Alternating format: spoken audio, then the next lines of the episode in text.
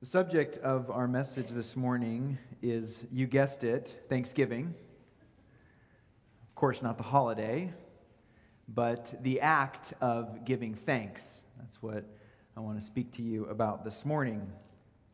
Basically, well, what is Thanksgiving? Thanksgiving is the act of expressing gratitude for some blessing that is been bestowed upon us. That's what Thanksgiving is. As it relates to us this morning, Thanksgiving is the act of expressing gratitude for God, for the blessings that He has bestowed upon us. To give thanks to God is very similar to offering praise. There, there very, there's overlap there between giving thanks to God and, and offering our praises. We might say to praise God is to focus on who God is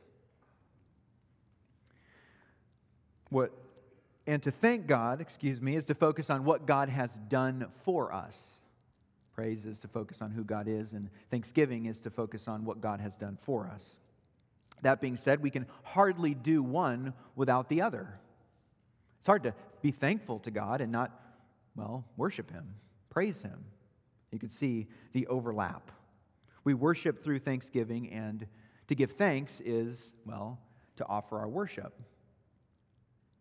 Therefore, what I'd like to suggest this morning in our time around God's Word or in God's, God's Word is that thankfulness is the centerpiece of true worship.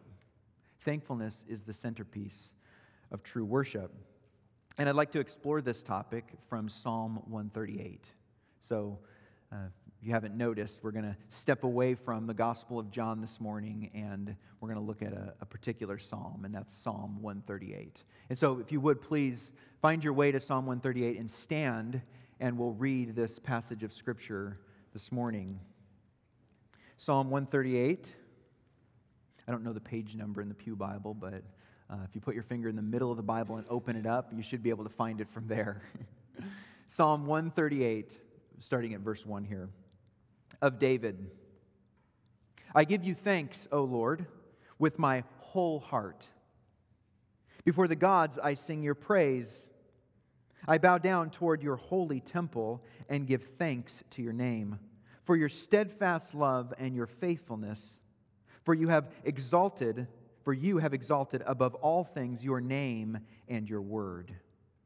On the day I called, you answered me. My strength of soul you increased. All the kings of the earth shall give you thanks, O Lord, for they have heard the words of your mouth. And they shall sing of the ways of the Lord, for great is the glory of the Lord. For though the Lord is high, he regards the lowly, but the haughty he knows from afar. Though I walk in the midst of trouble, you preserve my life. You stretch out your hand against the wrath of my enemies, and your right hand delivers me. The Lord will fulfill his purpose for me. Your steadfast love, O Lord, endures forever. Do not forsake the work of your hands. Let me pray. God in heaven, we thank you for this morning, Lord. Please bless your word. Bless this gathering, Lord. Be with us as we look at this psalm and we aim, Lord, to uh, be thankful. Help us, Lord, grow thankfulness in our heart. Use David's words here this morning, Lord, to give us a, a heart of thankfulness for you and all you've done, Lord, for us. We pray this in the matchless name of Jesus. Amen. You may be seated. Thank you. Here's the big idea this morning in our text it's this three actions reveal the centerpiece of true worship. Three actions reveal the centerpiece of true worship. Like so many of the Psalms, this psalm begins with a burst of excitement. David says, I give you thanks, O Lord, with my whole heart, he says. Before the gods, I sing your praise. Here we see David expressing his adoration for Yahweh, and that's uh, the first action that reveals the centerpiece of true worship. It's adoration or devotion. Notice that this devotion that David has for his God is personal and it's genuine. He says, I give you thanks. I sing your praise. And in verse 2, I bow down. It's a personal thanksgiving. It's also very genuine. He offers such adoration, saying, With my whole heart, with my whole heart. David is devoted to deliberate praise of the Lord. This expression of thankfulness, therefore, is not half baked, it's not half hearted, it's spirited and it's sensible. He gives thanks with his whole heart. If the heart is the governing center of a person, if it's the place where what we know, what we love, and what we choose come together, well, then David's expression of thanksgiving comes from the totality of his inner being, the totality of his inner nature, the spring of his conscience. This is where this praise and this thanksgiving is coming from. John Owen said, As goes the heart, so goes the man. It is the helm of the ship. And where was David pointing the heart? Where was he pointing the ship of his heart? What course did David set? David set, set a course for thanksgiving. He put his hand to the tiller and he pointed to the isle of thanksgiving, you might say. This expression of thanksgiving found here in Psalm 138 isn't an anomaly. It's not. The psalm isn't some diversion from David's normal practices. You've likely heard that there are different types of psalms. When you, when you study the, the genre of psalms, one of the first things you, you kind of explore in that study is the different types, categories for the psalms. There are praise psalms, there are lament psalms, there are royal psalms, talk about the kingship of David and of God.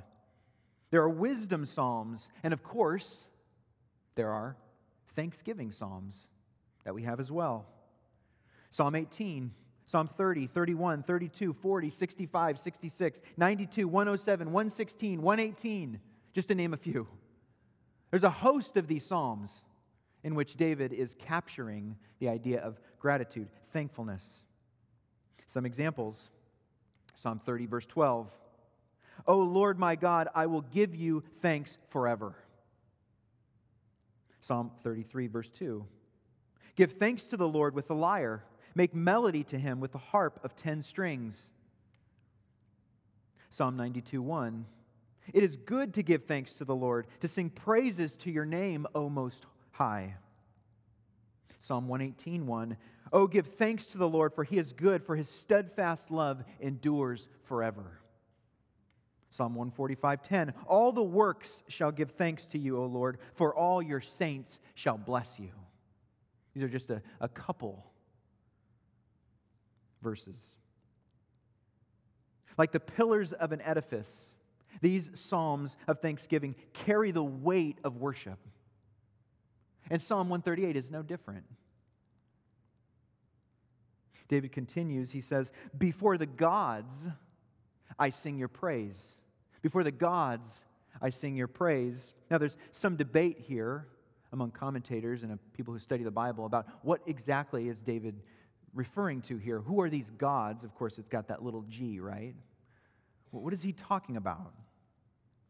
Psalm 90, 90 or excuse me, Psalm 29 1 says this Ascribe to the Lord, O heavenly beings, ascribe to the Lord glory and strength. Well, that that word there, heavenly beings, or those words, heavenly beings in Psalm 29, is the same word that's used here as gods. They're translated differently, but it's the same word in the Hebrew. This has led some to believe that David is speaking about singing God's praises before the angels.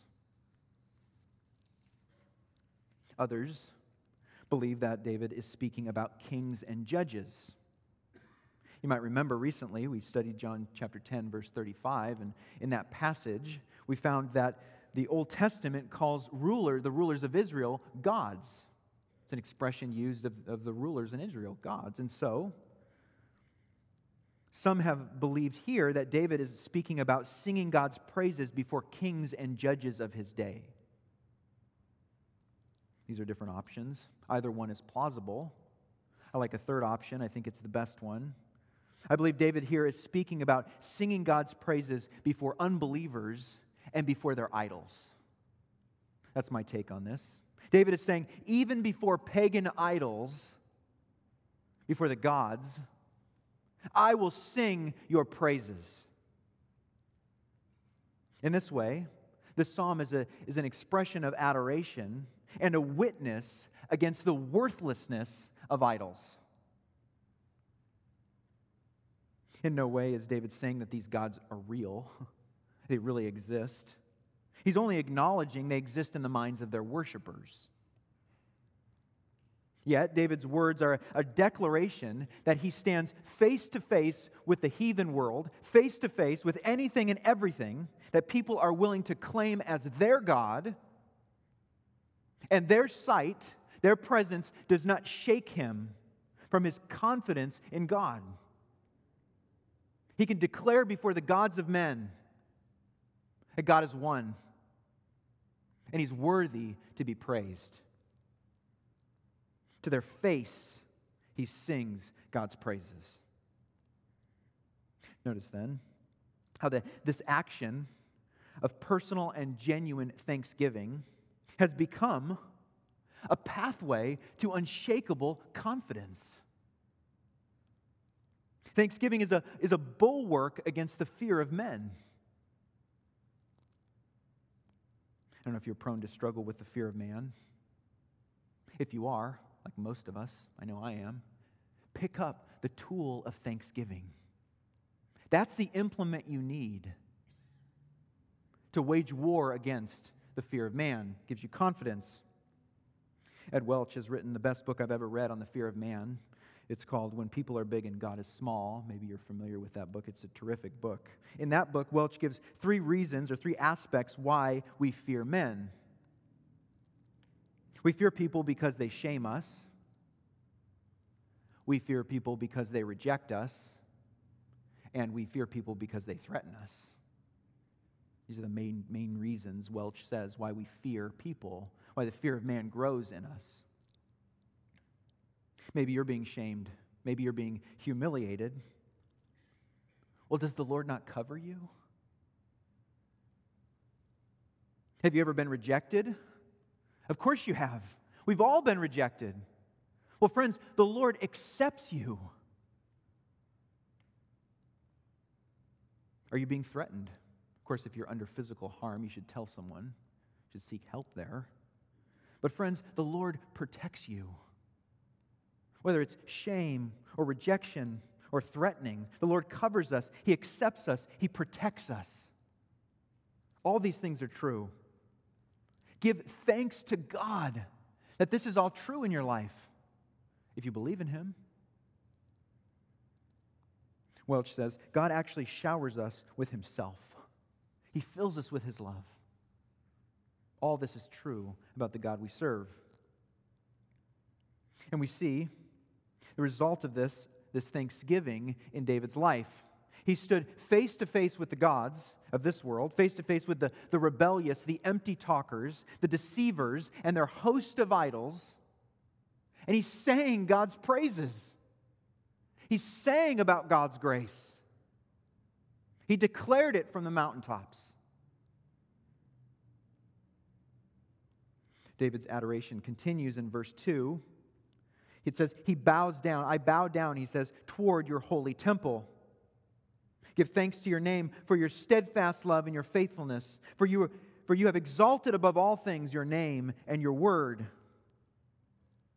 The idea of bowing towards the temple here isn't some kind of religious practice that he's, that he's uh, talking about. It's, it's really just an expression of his devotion. This isn't like some religions where you have to pray in a certain way. Otherwise, God's not going to hear your prayers. This is just the heart of David that he's looking towards the temple and he knows God's presence is there. And so he's directing his worship there, he's pointing his devotion towards God. He's pointing his heart, you might say, toward the things of God. In this verse, there's two very important words, common words that come up in the Hebrew. They're translated here in the ESV steadfast love and faithfulness. These are words that describe our God, and you know these words. They're important words. They're words we underline in our Bible. Steadfast love is that Hebrew word chesed. Maybe you've heard that word before. Chesed. This word is, again, translated commonly as steadfast love. Other translations prefer loving kindness, constant love, unfailing love, or even loyal love. Loyal love. For my take, I really like that, that translation loyal love. It strikes me as the best one. It leans into the covenant aspects of God's love. I think that's why I like it so much. The Lord is loyal in his love because he's in covenant with his people. He's made a promise to his people. And that, this is the kind of love that speaks to that promise, that God will keep his promises. Whether we speak of the Abrahamic, the Davidic, or the New Covenant, God's loyal love for his people is on display. Our God keeps his word. David speaks also of faithfulness. This is maybe a word you're less familiar with, emet. Emet. This word is often translated as faithfulness again, but it carries the idea of reliability and of truth. David is offering up his thankfulness for God's steadfast love and his faithfulness, for his loyal covenant love and his reliability.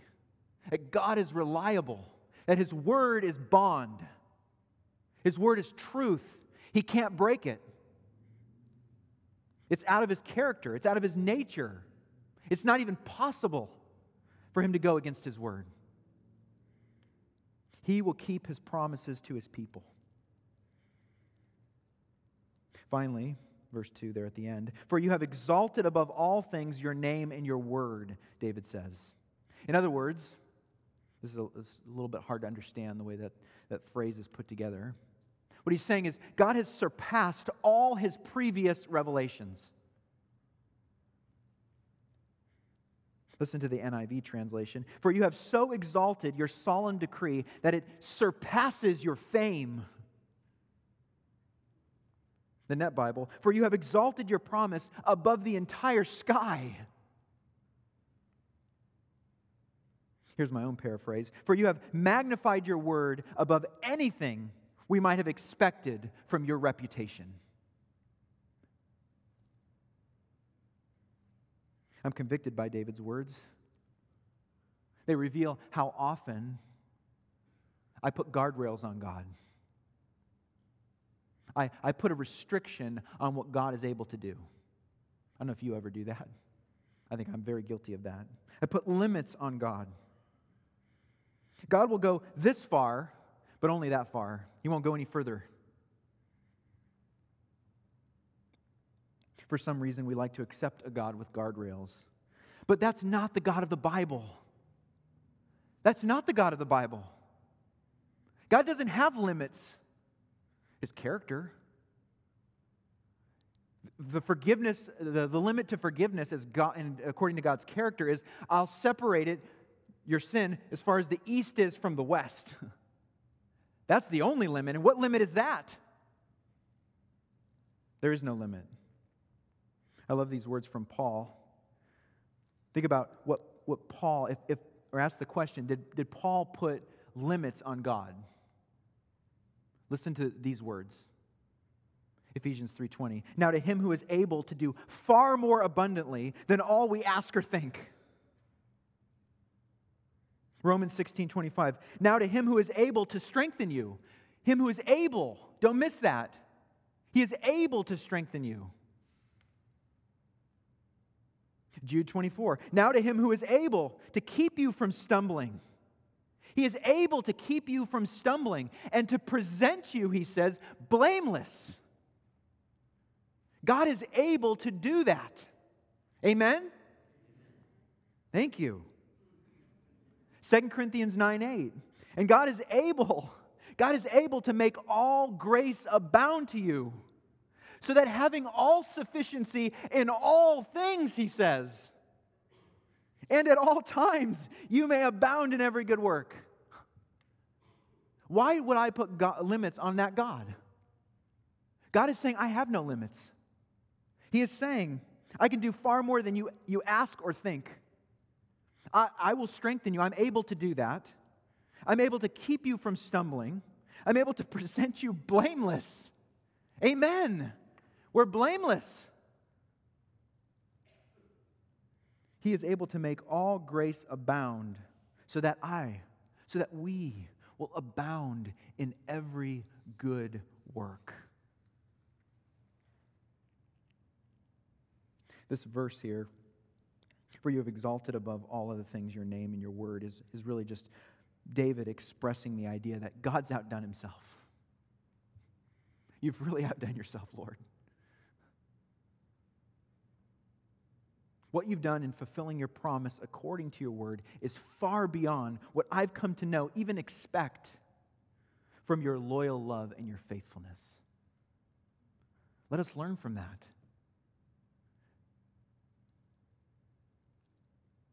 Then in verse 3, he says, On the day I called, you answered me. My strength of soul you increased. We've already noted that David's thanksgiving here is very personal.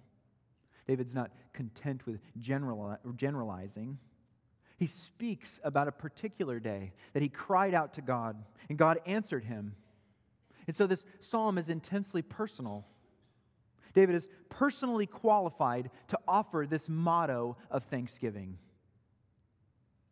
based on his experience here of that steadfast love, that chesed, and God's reliability, his faithfulness, his truth. And it was in that day that God answered him. He says, My strength of soul you increased. My strength of soul you increased. Another translation says it this way You made me bold and energized me. That's the sense. The Lord strongly encouraged David. He revitalized him. He charged his batteries, is what happened. One commentator, and Jewish commentator Arthur Cohen says, through God's response to his prayer, David became conscious of a power within him of which he had been before unaware. And this power, this man says, inspired him with a proud certainty that he must eventually triumph. I love that phrase, a proud certainty that we would triumph, that God would triumph. I don't know about you, but I'm looking for that. I'm looking for a proud certainty from God.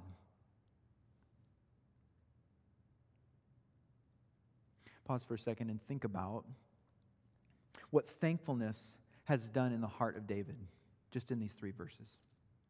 What has thankfulness done in his life? What has it done in his thinking? How has it changed him? How has it awakened him? What are the effects of it? It has toppled over the fear of man. And in its place, it's constructed an edifice of confidence. Charged his batteries, revitalized him. This is that confidence that Paul expressed in Philippians 1 6. And I am confident of this, that he who began a good work in you will bring it to completion in the day of Christ Jesus. Paul had that confidence, and he shared that confidence.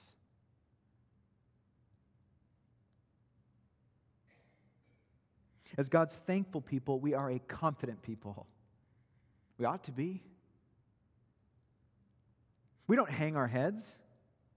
And not because we have pride in self or in our accomplishments, but because we have pride in God and His accomplishments. That's what we boast in. I think we just sang it, didn't we? It was a perfect song to sing. That wasn't planned. Psalm 20, verse 7, you know it. Some boast in chariots and some in horses, but what do we boast in? The name of the Lord is what we boast in. He is our God. Paul says in Galatians 6:14, "But may it never be that I would boast, except in what? The cross of Jesus Christ." That's what we boast in. That's where we place our confidence. I hope you're beginning to see how thankfulness is the centerpiece of true worship. We give thanks and just look at all that comes with a thankful heart. The second action that reveals the centerpiece of true worship is anticipation. Anticipation. And this comes to us in verses 4 through 6. Look at verses 4 and 5. All the kings of the earth shall give you thanks, O Lord. For or when, I think it's probably better here, when they have heard the words of your mouth, and they shall sing of the ways of the Lord. For great is the glory of the Lord, David says. David is looking forward, he's anticipating the day that the kings of the earth will give thanks to the Lord. David expects that the kings of the earth will lead their people in the worship of Yahweh, of the one true God. Psalm 2, verse 10, offers a warning to the rulers of the earth to serve the Lord, otherwise, his wrath will be quickly kindled. Maybe you remember that from Psalm 2. Psalm 72, verses 10 and 11. May the kings of Tarshish and of the coastlands render him tribute. May the kings of Sheba and Seba bring gifts. Remember, from Israel's perspectives, these are the bad guys up, store, up, up north. He's saying, those guys are going to worship you. They're going to bring you gifts. They're going to pay you homage. You remember the wise men, the birth of Jesus, came and offered gifts little bit of symbolism there. Those wise men, they weren't kings, even though we sing We Three Kings, but they weren't actually kings, they were magi. But you get the point. People from other nations are coming to give gifts to the king. All that is a symbolism that the rulers of the earth will bow to him. There's a prophecy in Isaiah 49 7 that after his death, after the king is crucified, killed, kings would pay Jesus homage. Isaiah 49 7 says, Thus says the Lord, the Redeemer of Israel and his Holy One, to one deeply despised. Remember, this king is a suffering servant. So the prophecy is saying, to one who was despised, he was abhorred, abhorred by the nation. The servant of rulers, and then Isaiah says, Kings shall see and arise, princes, and they shall prostrate themselves because of the Lord, who is faithful, the Holy One of Israel. Therefore, what the Bible as a whole anticipates is a future day in which God's king will take the throne of David, will exercise his rule over the nations. Book of Amos says the, the fallen booth of David will be put back up. Right now it's toppled over, isn't it? But it'll be put back up, and he'll sit on the throne and rule over the nations. David anticipates that future day here in Psalm 138. David says, All the kings of the earth shall give you thanks, O Lord, for they have heard the words of your mouth. The day will come in which the whole earth will hear the promises made to God's people. It's in that day that kings will offer thanksgiving and will sing of the ways of the Lord. Here's a particular promise given in verse 6. David says, For though the Lord is high, he regards the lowly. But the haughty, it says, he knows from afar. There's something very tangible to give thanks for here in verse 6. Very tangible. Something to sing about here that God regards the lowly. He is a redeemer king. That's the kind of king he is. As Mary, the mother of Jesus, declared in her song, Luke chapter 1, verse 48, he has looked on the humble estate of his servant. And in Luke 1 52, he has brought down the mighty from their thrones and exalted those of humble estate, it says. Listen to Isaiah 57 15. For thus says the one who is high and lifted up, who inhibits eternity inhabits eternity, whose name is holy. This is what that holy God says, who exists in eternity. I dwell on the high and holy place, and also with him who is contrite and lowly of spirit. Is that amazing? That that God dwells with the lowly. One of the last verses in the book of Isaiah. For these things my hand has made, God says, and so all these things can be, declares the Lord. But this is the one to whom I look. This is the one to whom I turn my face, is what God is saying. Do you want God to turn his face to you?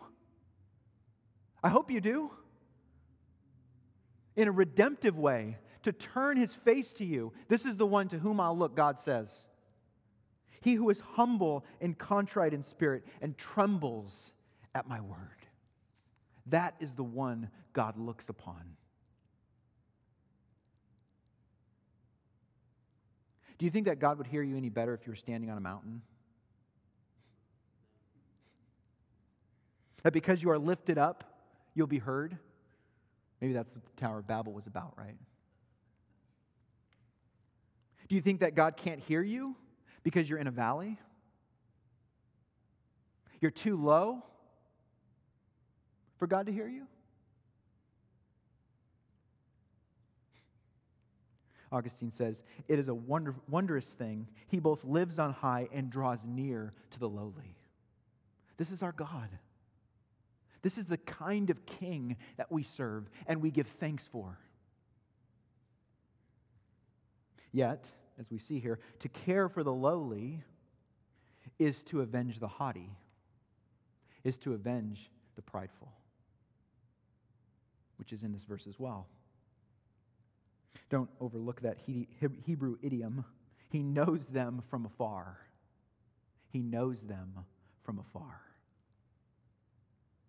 There's no distance that will hide the proud from his all seeing eye.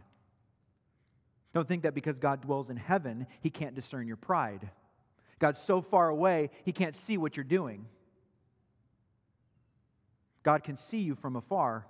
Psalm 94 7 records the words of fools. Fools declare, The Lord does not see, the God of Jacob does not perceive. He's too far away to see me. I don't hear his voice. Listen to the answer from the psalmist. Understand, O dullest of the people, fools, when will you be wise? He who has planted the ear, does he not hear? He who has formed the eye, does he not see? He who disciplines the nations, does he not rebuke? He who teaches man knowledge, the Lord, knows the thoughts of man, that they are but a breath. If the Lord knows the very thoughts of man, if He knows your thoughts, He knows what's happening between the ears. There's no distance the proud can run from His justice.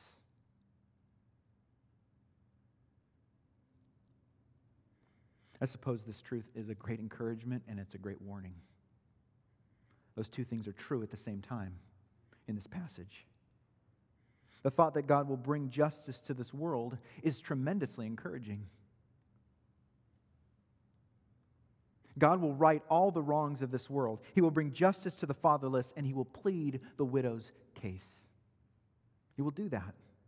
And yet, this is a warning to the proud. Proverbs 15:25 The Lord tears down the house of the proud. Proverbs 16:5 Everyone who is proud is an abomination to the Lord. Be assured he will not go unpunished. C.S. Lewis compared pride to scratching an itch. He said, The pleasures of pride is like the pleasure of scratching. If there's an itch one does want to scratch, but it's much, much nicer, he says, to have neither the itch nor the scratch. As long as we have the itch of self regard, he says, we shall have the pleasure of self approval. But the happiest moments are those when we forget our precious selves and neither have neither self regard nor self self approval, but have everything else instead. It feels great to scratch an itch, but if we never had the itch and we never had, the scratch, never had to scratch it, it would be all the better. We think about ourselves, we need to be prideful, we need to fill ourselves. Deny ourselves, crucify ourselves, and as Lewis is saying, these are the happiest moments. We regard God. This is where joy begins in our heart. Lewis is teaching us that the happiest moments are, aren't found in pursuing our precious selves, but by humbling our precious selves. James 4:10, humble yourself before the Lord, and he will what? Exalt you. What would it feel like for God to exalt you? What joy would exist in your heart? This indeed is the happiest of moments. Three actions reveal the centerpiece of true worship adoration, anticipation, and finally, verses 7 and 8, assurance. Assurance. Look down at verses 7 and 8. David says, Though I walk in the midst of trouble, you preserve my life. You stretch out your hand against the wrath of my enemies, and your right hand delivers me. The Lord will fulfill his purpose for me. Your steadfast love, O Lord, endures forever. Do not forsake the work of your hands. Verse 7 reminds us of uh, Psalm 23.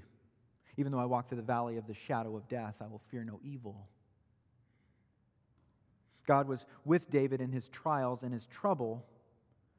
And, church, God is with us in the midst of our trouble. David wasn't immune to trouble, and I hate to say it, neither are we. Being God's anointed king, King David, didn't insulate him from trouble. And being his sons and daughters today don't insulate us from trouble. That being said, David had assurance. And so can we. David knew the difference between being self assured and being God assured. Being God assured, being self assured, I should say, is the language of pride. We spoke about that just a moment ago. Being God assured is to speak the language of faith. And that's what's happening here. It really is the language of faith. The language of faith says, You preserve my life. You stretch out your hand. You deliver us. And it says, The Lord will do this, which is what David is saying in these verses. It's the language of faith. He's assured because he's placed his faith in what God will do. And he had good reasons to place his faith in God. Verse 8 says, God's steadfast love, there's that word again, his loyal love. God's loyal love endures forever. And so he speaks the language of faith. He has a confession of confidence. And where did this assurance come from? This is my point, the whole point. Where did it all start? What does verse 1 say? With thankfulness, right? That's where it began. It all started with thankfulness. This assurance didn't just appear out of thin air. The expression of worship found, worship found in this psalm began with the words, I give you thanks, O Lord. I give you thanks, Yahweh, for your steadfast love, for your faithfulness, your reliability endures forever. Thankfulness is the centerpiece of true worship. It's the fuel that drives David's worship, and it's the fuel that drives ours. What is worship without thankfulness? Can you even imagine it? It wouldn't be worship, it'd be bogus, it'd be fake.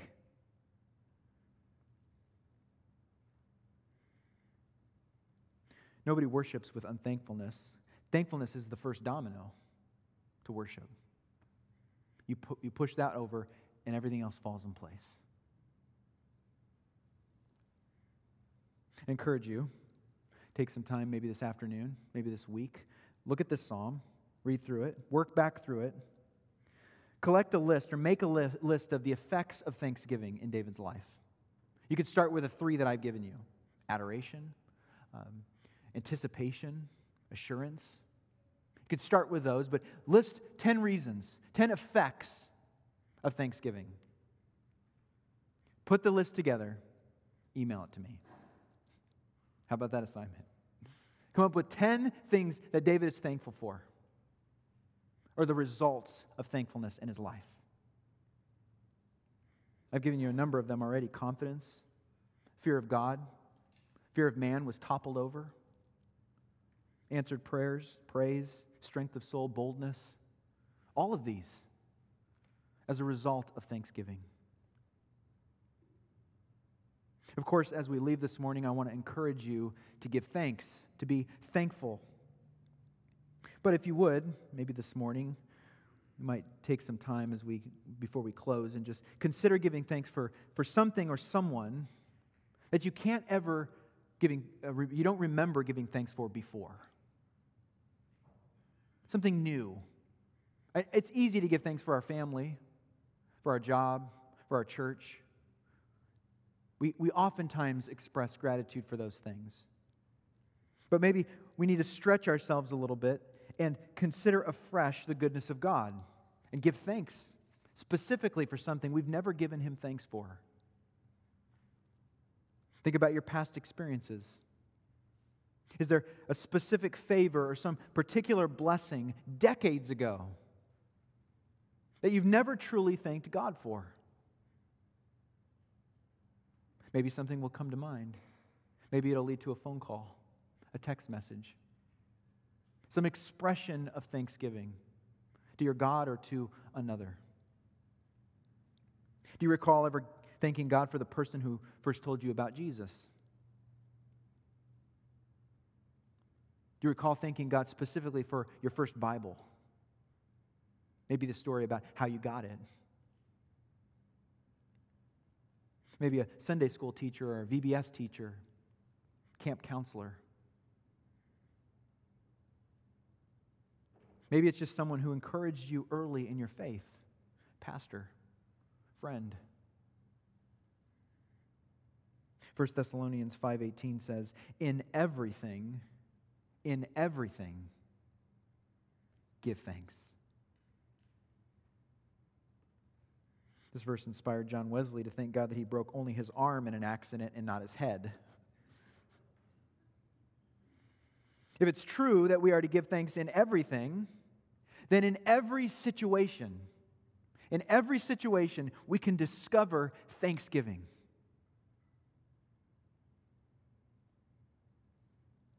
Even the death of a loved one reminds us of the knowledge of eternal life, as hard as that is. Look down at the very last verse here of the psalm, actually, the last sentence of it. David says, Do not forsake the work of your hands. Do not forsake the work of your hands. It's a final prayer.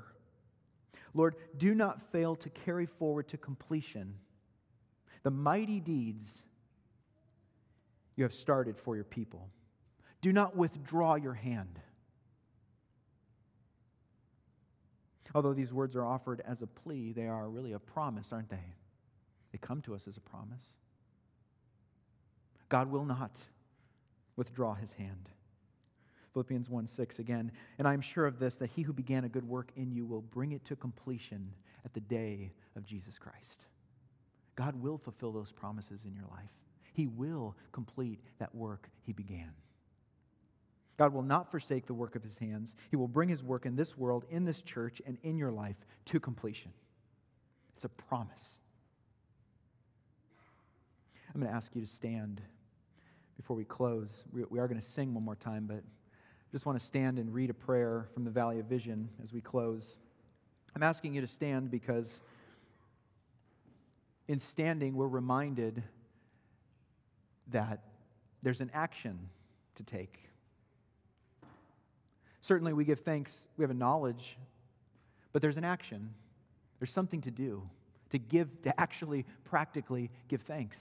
And so standing reminds us that we have to put feet under this. We have to go and we have to give thanks.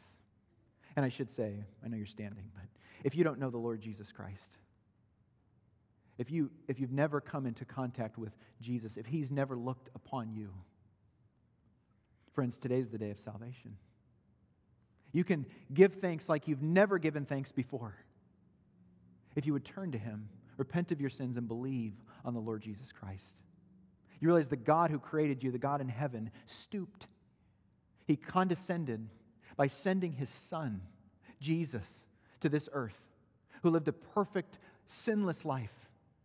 And all he demands of you to come into relationship with that God, the God of your creator, is that you believe. That's all. He doesn't say jump through a bunch of hoops, do a bunch of works. You know the verse, for God so loved the world that he gave his one and only Son, his unique Son, that whoever does what? Believes shall not perish, which means burn in hell. Shall not perish, but have eternal life. Maybe today you would give thanks like you've never given thanks before. Let's pray. Oh God, you are fairest, greatest, first of all objects. Our hearts admire, adore, and love you. For our little vessel, our body, is as full as it can be. And we would pour out all that fullness before you in ceaseless flow. When I think upon and converse with you, 10,000 delightful thoughts spring up.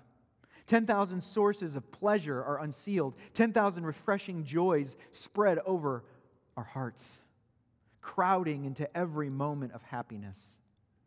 We bless you for the soul that you've created, for adorning it, sanctifying it, though it is fi- fixed in barren soil, and we feel that every day.